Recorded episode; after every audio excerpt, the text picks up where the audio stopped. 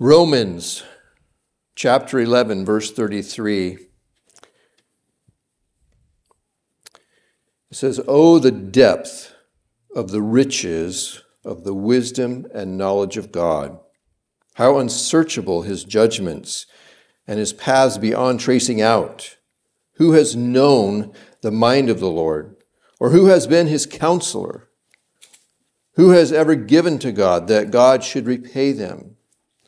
For from him and through him and for him are all things. To him be the glory forever. Amen. It's a beautiful reminder of the greatness of God, and that will be where we end our Bible study this morning. Today is part two of our study of Romans chapters 9, 10, and 11 of our Bible study of the letter of Romans. Romans 9, 10, and 11 are considered some of the most difficult and confounding chapters in the letter of Romans and in the Bible. The first eight chapters of the letter are about how we are made righteous by God, how we receive salvation. The last five chapters of the letter, chapters 12 through 16, they talk about how people who have received salvation are to now live. And between these are the three chapters, 9, 10, and 11, which might seem a little out of place for some. Romans chapter 8 ends with those powerfully encouraging words about God's unquenchable love for us. Those who have put their faith in Jesus Christ and, um, and what he has done are God's children now. And nothing can prevent the Lord's ultimate good purpose for them from being fulfilled. Chapters 9 through 11 address what we would call the Jewish question. If the Jews have been God's chosen people throughout history, why have they in large part rejected the Messiah Jesus, refusing to receive the salvation that God offers through Jesus Christ? That is the quote, Jewish question. Now, just by way of review, because we got halfway through these chapters last time in our study, we got through chapter 9 and halfway through chapter 10. I want to uh, just review that as we step into the latter half of chapter 10 and on into chapter 11 so that you know we remember okay what we've talked about and where we're going well paul begins by declaring his personal heartbreak over the jewish people refusing to believe in jesus as messiah given all of the blessings and privileges to them as god's chosen people they should have been the most enthusiastic people to recognize and embrace the Messiah. Sadly, that has not been the case. Why? This is the question that Paul addresses over the course of these chapters. He starts by showing that God's word has not failed. Not all who are descended from Israel are Israel, he says. God chooses those who will be his people. Paul then gives two examples from Israelite history to show that God's sovereign hand was at work in selecting the lineage of the Messiah. The first example is from Abraham and God's choice of which of his two sons would be the son of the promise. The second example is the children of Isaac and Rebekah, and which of their two sons are selected by God for the lineage of the Messiah. The choice was made by God before the children were born and had done anything good or bad. The choosing of one person over another, though, may seem unfair to some. So Paul next addresses the question Is God unfair? And he answers with a resounding not at all. Part of the confusion for people is related to the huge difference between the way human beings see themselves and the way God sees them. Humans see themselves from a very human centered point of view. We are the center of the universe. We are basically good, and we are entitled to the best that the universe has to offer. That's the way human beings see themselves. Now, in contrast, God sees himself as the center of the universe, and human beings are sinful rebels deserving nothing good. That's a big difference. This leads to the reality that God does not owe salvation to any human being. And that is a bitter pill for human beings to hear and to swallow. Salvation is something that God gives as an expression of His mercy and His grace, rather than it being a human right or something owed to us. The real surprise is not that God doesn't give salvation to everyone, but that He gives salvation to anyone. Some ask, well, if God's sovereign will is always carried out, then why are we blamed for what we do?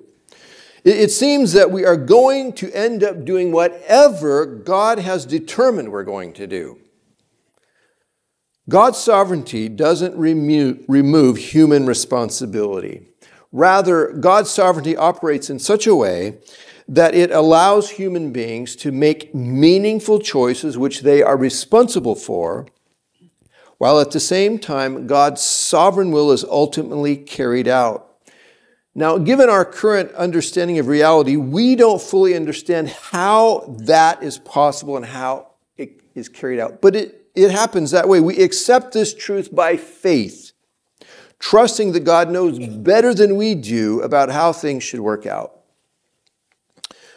Now, although God is under no obligation to save any of us, He has chosen to save some of us, to save all those who turned him in faith, trusting in the provision of salvation that he has made for us through his son Jesus Christ. But the Jewish people, those God chose to reveal himself to in a special way, and through whom God brought the Messiah into the world, they have continued to pursue salvation through self achieved moral goodness rather than trusting in God to give them salvation as a gift through the Messiah. There's a fatal flaw in their approach to trying to obtain salvation through good works, through being a good person, through self-achieved moral goodness. And the fatal flaw is this is that no one can be good enough long enough to ever earn salvation. And if once earned, able to keep it. We need salvation to be graciously given to us, or we can never have it. And so God offers to do exactly that for us through Jesus Christ, to give us salvation. Romans 10:9 says, "If you declare with your mouth Jesus is Lord and believe in your heart that God raised him from the dead, you will be saved." For it is with your heart that you believe and are justified, and it is with your mouth that you profess your faith and are saved. God graciously, generously offers this salvation to all people, both Jews and non Jews. The promise is this everyone, everyone who calls on the name of the Lord will be saved.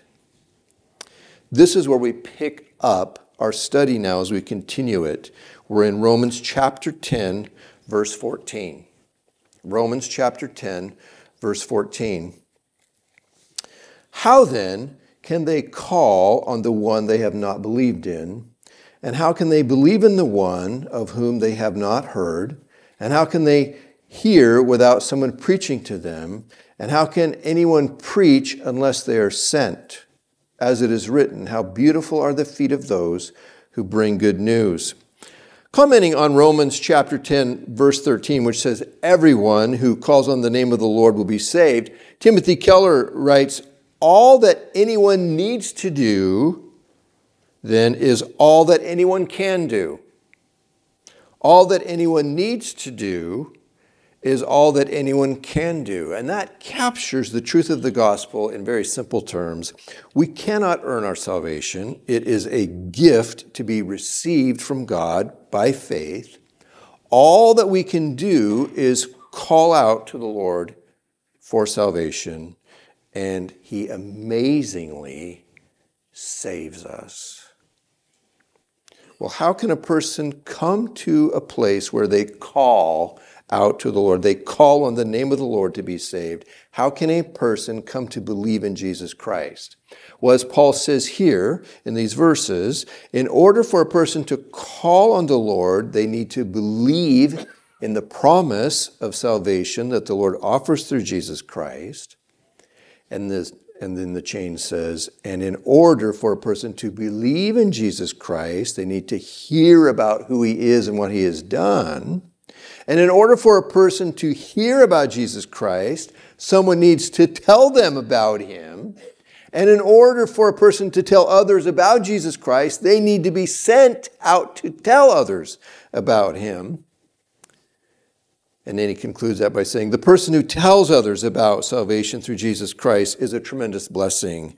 Those are beautiful feet that bring this good news of salvation. Well, who are the people who are to tell others about Jesus Christ? Is that something reserved for professionals? Nope. It's something all believers are to do. It is something all of us who have received salvation should share with others. We, we don't have to be a professionally trained evangelist. We don't have to be an expert in all things to do with the Bible and Christianity. We don't have to be a good public speaker. We don't have to know how to defend the Christian faith against skeptics. The Lord used a donkey once to speak his message to someone. He can certainly use you and me. Because we're all a little bit more capable than a donkey. Right? I mean, you listen to this donkey all the time on Sundays, and the Lord uses him, so. Obviously, the more we know about the Lord and the better we know the Lord, the more effective we will be in the hands of the Holy Spirit. But these things are not required for us to tell others about Jesus. We are encouraged, though, to educate ourselves about what we believe about Jesus and why we believe it, so we are able to share with others about Jesus more effectively. 1 Peter 3:15 for example, Peter wrote, "In your hearts revere Christ as Lord, always be prepared to give an answer to everyone who asks you, to give the reason for the hope that you have, but do this with gentleness and respect." 1 Timothy 2:15 Paul wrote, do your best to present yourself to God as one approved, a worker who does not need to be ashamed and who correctly handles the word of truth. Well, not everyone accepts this good news about salvation through Jesus Christ. Not everyone sees the feet of those who bring this good news as beautiful. This is certainly the case in our own day, as we share with folk. But in the context of what we're talking about in Romans chapter 10 here, in Paul's day, it was true in particular in regard to the Jewish people. And so he continues in verse 16. He says, But not all the Israelites accepted the good news. For Isaiah says, Lord, who has believed our message? Consequently, faith comes from hearing the message, and the message is heard through the word about Christ. But I ask, did they not hear? Of course they did. Their voice has gone out into all the earth, their words to the ends of the world. So Paul asks, did these people not believe because they didn't hear? Maybe they didn't hear the message. And Paul answers, Of course they heard the message. Paul quotes from Psalm 19:4 as his rebuttal to the claim that these people have not heard from the Lord. The, the Lord has spoken through the very creation itself so that all people are without excuse. Psalm 19:1 says the heavens declare the glory of God. The skies proclaim the work of his hands. Day after day they pour forth speech Night after night, they reveal knowledge. They have no speech, they use no words, no sound is heard from them, yet their voice goes out into all the earth, their words to the ends of the world. God has spoken to all people through the language of the creation. This is the same argument that Paul gave in the first chapter of Romans to explain why God has every right to hold the whole human race accountable for their refusal to acknowledge him as God. Romans 1:20, you might remember, he said, "For since the creation of the world, God's invisible qualities, his eternal power and divine nature have been clearly seen, being understood from what has been made, so that people are without excuse." Some express concern about people who have never heard about Jesus Christ? Will they have the opportunity to be saved? And that question is not directly answered here, but it is my belief based on what all that has been said here that every person is given a fair opportunity to respond to God's offer of salvation through Jesus Christ. The particulars of how that's accomplished is not something that we're told, but we know that the Lord is just we know that the Lord is gracious. We know that the Lord loves every person. We know that the Lord has revealed himself to all people enough for them to understand that he is present and they are without excuse for refusing him. And in the case of the Jewish people, who Paul is talking about here, they have even less excuse than other people since God spoke to them in a special revelation given to them, the Old Testament scriptures, which predict the coming of the Messiah and the salvation that God would bring through him. So, verse 19, he addresses the next possible excuse. He goes, Again, I ask, did Israel not understand? First, Moses says, I will make you envious by those who are not a nation. I will make you angry by a nation that has no understanding. And Isaiah boldly says, I was found by those who did not seek me. I revealed myself to those who did not ask for me. But concerning Israel, he says, All day long I have held out my hands to a disobedient and obstinate people. So, did these people not understand what they heard then? Did they not understand the message about God offering them salvation through faith in Jesus Christ? And Paul rebuts that excuse, saying they did indeed understand. The Lord, he says, has revealed himself even to those who were not seeking him and those who didn't ask for him, namely the Gentiles, the non Jews. In contrast to the Jews, God has held out in contrast to the Jews, God has held out his hand all day long. He said he continually has made his appeal to them throughout history, and they have not responded because they are disobedient and obstinate. Israel's rejection, Robert Mounce writes, has nothing to do with any lack of opportunity to hear or ability to understand. It rested solely upon the nation's willful disobedience. They insisted on personal merit based on works to gain God's approval. All the time, they knew that God's requirement for righteousness is faith. Now, this should be a warning for everyone, all of us. If a person is determined to cling to the idea that they will get into heaven by being a good person, then they are going to be sadly disappointed. You cannot, I cannot, we cannot get into heaven by being a good person. That is an impossible route for gaining entrance into heaven. It is, and it is full of self will. It masquerades as humility when in fact it is deliberate disobedience, it is a minimizing of our sinfulness, and it is a gross overestimating of our abilities. If it was possible for us to save ourselves, Jesus Christ would not have died for us. And this is the one lie that is continually passed around among folk. How do you get to heaven? Well, by being a good person. No, you cannot get to heaven by being a good person.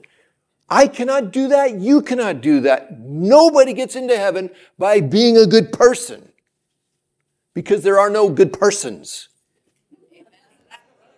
That's the truth of it. And it's, it's rough to hear, but it's the truth.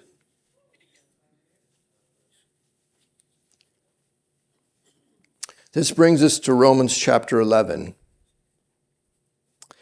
And this chapter is considered one of the most difficult chapters in the Bible to understand, even more difficult than chapters 9 and 10. So it's been an uphill slog. We've been pushing, pushing, pushing through these three chapters. And because there are so many takes on what some of the details in this chapter mean, we're going to continue with the same approach that we have been using in our study up to this point, focusing our attention on the big ideas rather than getting lost in details, okay? Because I want you to have the, an understanding of the big picture and the big ideas. And if you want to scrape and fuss with folk about the details, you can do that somewhere else. Okay? So, verse 1, chapter 11 says, I ask then, did God reject his people? By no means. I'm an Israelite myself, a descendant of Abraham from the tribe of Benjamin. So he asks, Has God rejected the Jewish people? And Paul says, Absolutely not. I'm a Jew. And I have fully embraced the Messiah Jesus, and I am the preacher to the Gentiles. Obviously, there has not been a universal rejection of all Jewish people by God. Verse 2 God did not reject his people, whom he foreknew. No, don't you know what scripture says in the passage about Elijah, how he appealed to God against Israel? Lord, they have killed your prophets and torn down your altars. I am the only one left, and they're trying to kill me. And what was God's answer to him? I have reserved for myself 7,000 who have not bowed the knee to Baal. So, too, at the present time, there is a remnant chosen by grace, and if by grace, then it cannot be based on works. If it were, grace would no longer be grace. So, Paul uses the example of Elijah to show how God has always reserved a remnant of people who are faithful to him and his purposes in this world. Elijah thought that he was the only person who was left who was faithful to the Lord among the Jewish people of his day. He believed everyone else had turned away from the Lord and embraced the idolatry of the pagan religion around them. He cried out to the Lord, saying, I am the only one left, and they're trying to kill me. And the Lord responded to Elijah's fearful plea telling Elijah that he had reserved 7,000 people in Israel who had remained faithful to the Lord and had not bowed to the pagan god Baal. Paul says the same has always been true that the Lord has always reserved a faithful remnant of people, even in the worst of times. And so it's true now. Although many, even most, have rejected the Messiah, God has reserved a remnant of Jewish people here who have embraced the salvation that God offers through Jesus Messiah. This faithful remnant of people are chosen by God's grace, as has always been the case, he says. See, what guarantees that there will always be a faithful remnant of people is not that there's always a group of hardcore, courageous, godly people who trust and follow God. Rather, that there is always the grace of God actively ensuring that there is a faithful remnant that is preserved. It is by God's grace that there is a remnant, not because there's always the faithful few. we always like to make ourselves the hero. But as Paul says here, no, we're not the heroes. God is the hero. He is the one who ensures that there's a remnant. And verse 7 What then? What the people of Israel sought so earnestly, they did not obtain. The elect among them did, but the others were hardened. As it is written, God gave them a spirit of stupor, eyes that could not see, and ears that could not hear to this very day. And David says, May their table become a snare and a trap, a stumbling block and a retribution for them. May their eyes be darkened so they cannot see, and their backs be bent forever. This is the same point that Paul made back in Romans 10, verses 3 and 4. Well, verses 2 and 3, I should say. The, the Jewish people are very zealous for their religion, but that zeal has blinded them, he said. They are determined to establish their own righteousness, he said in 10.3 earning salvation through their own careful and diligent following of their religious laws and rituals. And so God gave them over to their self will. They have been determined to earn their salvation through their own works rather than receiving salvation by faith as a gift from God. So God has given them over to what they are determined to have and do. And now they are blind and deaf to the gospel message of salvation by grace. Rejection of God leads to rejection from God. Though God executes it, it is the natural consequence of our choices and actions. Now, we should take this as a warning about being determined to want and do what is against the Lord's will for our life. We don't want him to give us over to our desires. We don't want that. We don't want him to give us what we want. We want him to convict us of our sin. And then we want to respond to that conviction by repenting, by stopping what we're doing, by stopping wanting what is against his will, and instead living our life in obedience to him. That is where true peace and joy are found, right?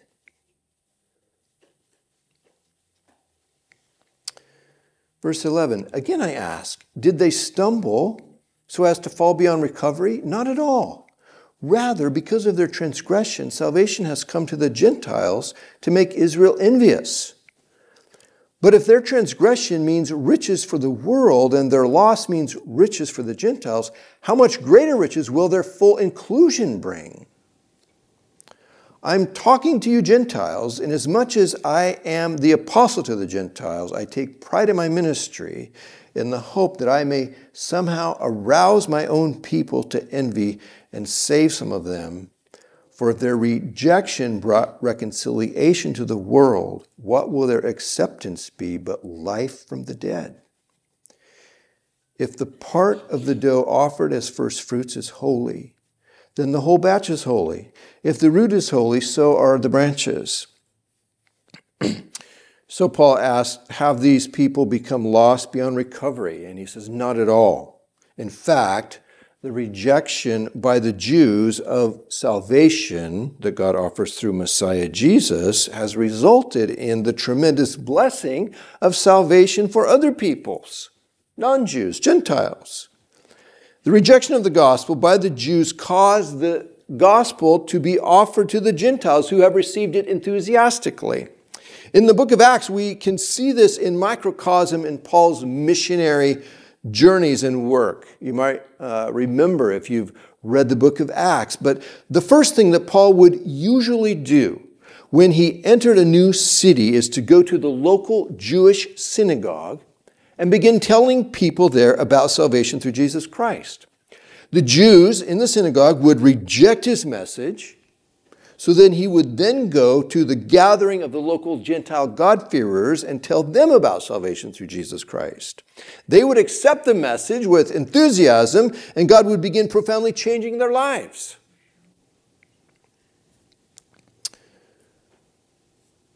Paul then says here if rejection by the Jews has brought such amazing blessing to the rest of the world, try to imagine, he says, what their acceptance will mean for the rest of the world. It will be beyond amazing. It will be amazing, amazing.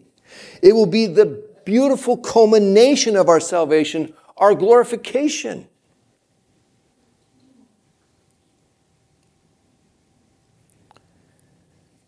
Verse 17 If some of the branches have been broken off, and you, though a wild olive shoot, have been grafted in among the others, and now share in the nourishing sap from the olive root, do not consider yourself to be superior to those other branches. If you do consider this, you do not support the root, but the root supports you.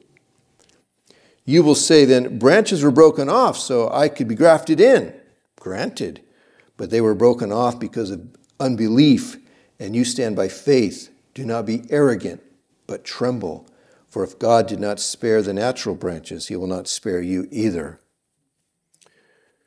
Paul is speaking directly to the Gentile believers here, the non Jewish believers now, and he's giving us a warning to not get a big head over being the recipients of God's salvation at the expense of the Jewish people. He illustrates his point using the imagery of a cultivated olive tree versus a wild olive tree. We Gentiles, we are the wild olive shoots who have been grafted into the cultivated olive tree where the cultivated branches, the Jews, were broken off of the tree because of their unbelief. He says, if, if God didn't spare the cultivated branches, he won't spare us wild ones either. We need to remain humble and grateful for the kindness and the mercy that God has given us through Jesus Christ our Lord. See, the Gentiles are not saved because they are better than the Jews in some way. They're not. They're saved because of the good grace of God. It comes back to God's grace for all people. 22 Consider, therefore, the kindness and the sternness of God. Sternness to those who fell, but kindness to you, provided that you continue in his kindness. Otherwise, you also will be cut off. And if they do not persist in unbelief, they will be grafted in, for God is able to graft them in again. After all, if you were cut out of an olive tree that is wild by nature and contrary to nature were grafted into a cultivated olive tree, how much more readily will these, the natural branches, be grafted into their own olive tree? There continues to be hope for the Jewish people. No one is irretrievably lost. God can easily graft these branches back into their own olive tree, he says. Now, considering what is taught in these verses that we've been reading here, it has always struck me as very odd that some non Jewish people who consider themselves Christians have been hateful and prejudiced against Jewish people throughout the centuries. There's no place for anti Semitism among Christians. Our Messiah was a Jew. There's the, our Bible is of Jewish origin. The God we worship is the same God that Jewish people worship. The Jewish people are from the cultivated olive tree that the wild Gentile branches have been grafted into.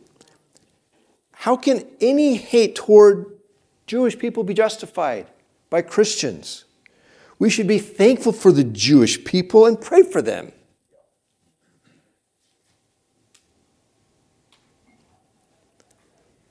Twenty-five it says, "I do not want you to be ignorant of this mystery, brothers and sisters, so that you may not be conceited." Israel has experienced a hardening in part until the full number of the Gentiles has come in. And in this way, all Israel will be saved. As it is written, the deliverer will come from Zion. He will turn godlessness away from Jacob.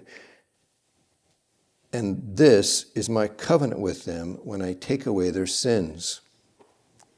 As far as the gospel is concerned, they are enemies for your sake, but as far as election is concerned, they are loved on account of the patriarchs. For God's gifts and his call are irrevocable. Just as you, who were at one time disobedient to God, have now received mercy as a result of their disobedience, so they too have now become disobedient in order that they too may now receive mercy as a result of God's mercy to you. For God has bound everyone over to disobedience so that he may have mercy on them all. It seems to suggest here that a time is coming when there will be a widespread changing of attitude among the Jewish people toward the Messiah, Jesus. Rather than pushing him away, they will embrace him and receive the salvation that God offers as a gift by faith in Jesus. Now, someone may ask, well, what about all of the Jewish people throughout history who have rejected Jesus before this revival takes place? What happens to them? I, I don't know the answer to that question. I can only say that I believe God is and will be fair and just.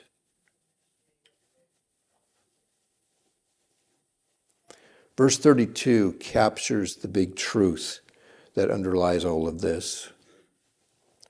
All people, both Jewish and non Jewish, are recipients of God's mercy. No one deserves salvation. No one can earn salvation. No one is owed salvation. Salvation is a gracious gift given to us by God through faith in Jesus Christ. See, all people are on equal footing of disadvantage before God all of us needing His mercy.